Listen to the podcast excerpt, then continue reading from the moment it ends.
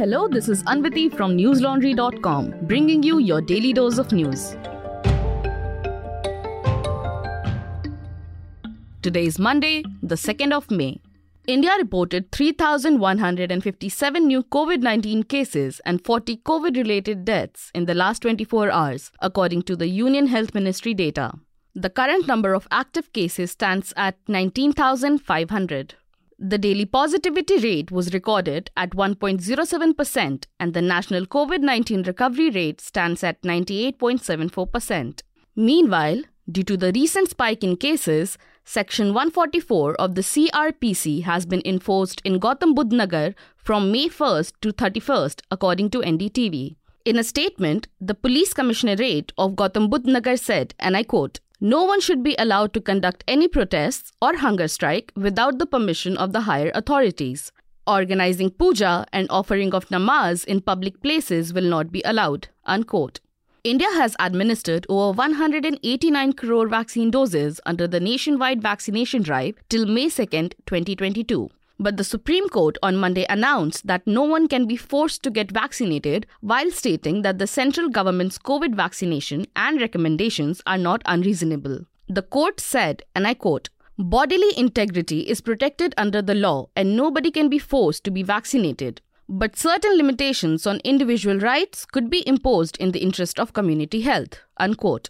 The court said that COVID-appropriate behavior in public can be in place, but unvaccinated people cannot be barred from public spaces and services as long as the cases remain low. So far, the coronavirus has infected 4,30,79,188 people and caused 5,23,843 fatalities. Globally, more than 513 million COVID-19 cases have been recorded and caused more than 6.23 million deaths, according to the Johns Hopkins University. The Punjab and Haryana High Court on Monday stayed the arrest of former Aam Aadmi Party leader and poet Kumar Vishwas, the Indian Express reported. An FIR was registered against Vishwas by the Punjab police last month for alleged objectionable speeches against Delhi Chief Minister Arvind Kejriwal. Vishwas had moved Punjab and Haryana High Court against the same FIR, requesting that they be quashed. Apart from the speech against Delhi Chief Minister, he had additional charges slapped on him at Rupnagar on April 12th by the Punjab police on a complaint based by Narendra Singh. These charges included sections of the Indian Penal Code pertaining to promoting enmity between groups, criminal conspiracy, publishing or circulating news with intent to create enmity on the grounds of religion or race. In his petition against the aforementioned charges, Vishwas had submitted that after the Aam Aadmi Party's win in the recent Punjab Vidhan Sabha elections, a series of complaints and FIRs were registered against its political opponents on the basis of some old tweets and statements in a bid to harass them, the NDTV reported. Additionally, Vishwas had alleged that the FIR itself was, quote, "illegal, arbitrary and unjust," unquote. He called the charges against him, and I quote, "a means to wreak vengeance through politically motivated criminal investigation using the state machinery," unquote. The Directorate General of Civil Aviation said today that a regulatory investigation will be carried out into the incident where several people were seriously injured in a SpiceJet flight on Sunday evening. The DGCA statement said, and I quote, "Some of the passengers sustained head injuries and received stitches, while one passenger said that he suffered a spinal injury in the mishap. We are deputing teams for regulatory investigation while medical reports of the injured passengers are awaited," unquote.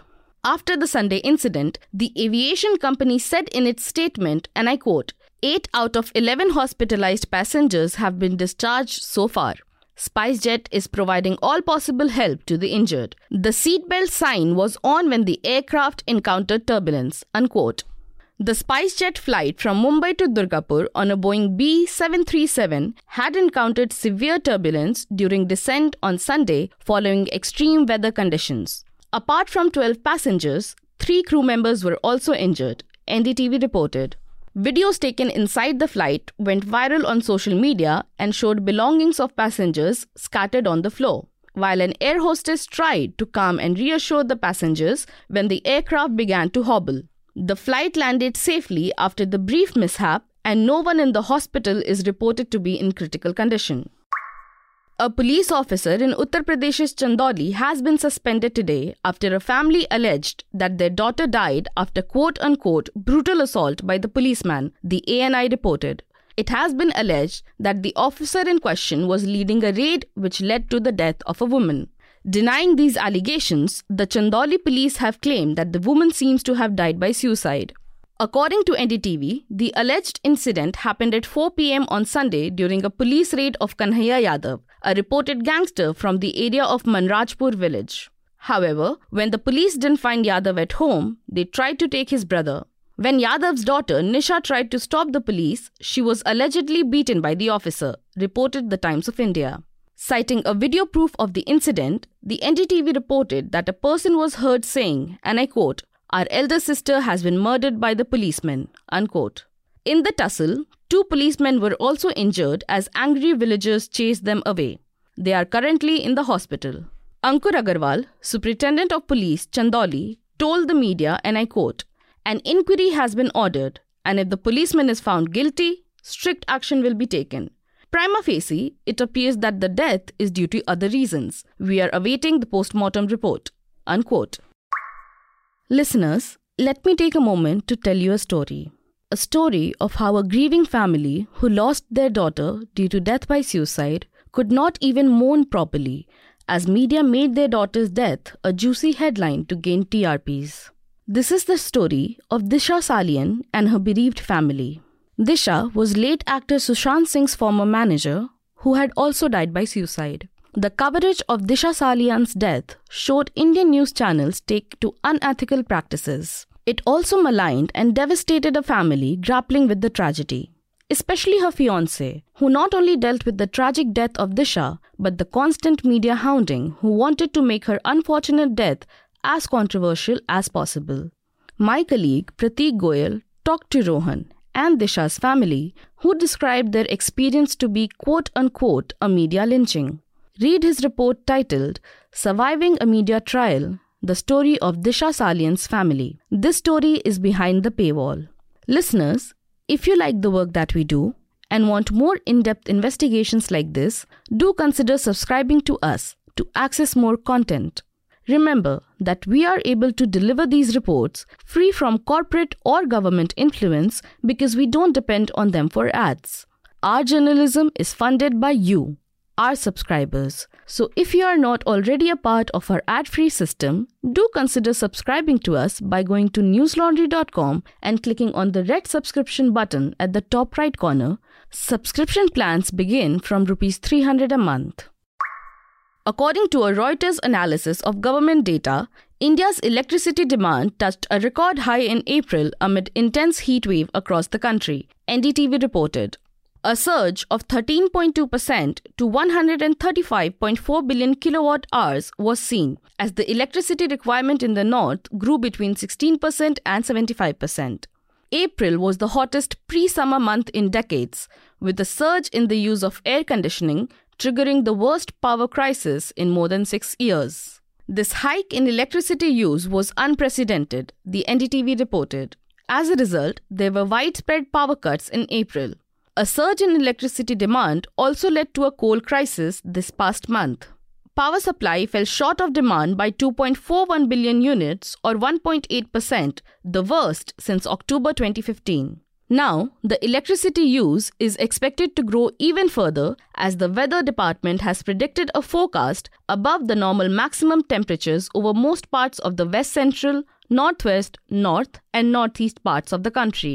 An orange alert for the heatwave has been announced for regions like Rajasthan, Maharashtra, Madhya Pradesh and Delhi. The demand for power in Delhi rose by 42% in April, with the northern states such as Punjab and Rajasthan seeing electricity demand grow 36% and 28% respectively, the government data showed. Scientists have warned that this unexpected April heat is a result of climate change. The report noted India is likely to face more power cuts. The utilities' inventories of coal, which were at the lowest pre-summer levels in at least 9 years, further declined by 13%.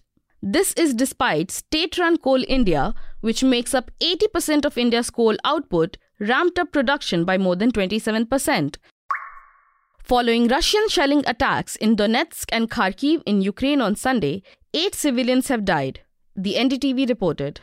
According to the region's governors, the shelling is a result of Moscow forces pushing deeper into eastern Ukraine. Governor Paolo Kirilenko said on Telegram, and I quote, "On May 1st, 4 civilians were killed in Russian shelling in the Donetsk region, all in Lyman. 11 other people were injured," unquote. 3 of the killed in Kharkiv were in residential areas. The Ukrainian army has also withdrawn from Kharkiv, its troops now in outlying positions, as per AFP journalists who recently visited the city. According to media reports, Russia is intent on expanding its invasion of Ukraine to the east, especially with the Donbas region, which incorporates Donetsk and Lugansk. Over the past 24 hours, Russian forces appear to have made notable advances around the town of Lyman, the next expected place to fall to the Russian army after Ukrainian forces withdrew, the NDTV reported. Meanwhile, citing government sources, NDTV said that the European Union will propose a phased-out ban on Russian oil imports as part of a fresh round of sanctions against Russia for its invasion of Ukraine. Many countries, including Canada and the USA, have already proposed sanctions on Russia, some accusing Russia of war crimes, while Canada claims that the invasion is a genocide. EU Foreign Policy Chief Josep Borrell said Russia was intensifying its attacks in Ukraine, making new sanctions, quote-unquote, absolutely essential. That's all the news we have for you today. Have a great day or a good night, depending on wherever you're listening from. See you tomorrow. All the News Laundry podcasts are available on Stitcher, iTunes, and any other podcast platform. Please subscribe to News Laundry. Help us keep news independent. To catch all our podcasts on news, pop culture, current affairs, and sport, visit newslaundry.com. Follow us on Facebook, Twitter, and Instagram, and subscribe to our YouTube channel.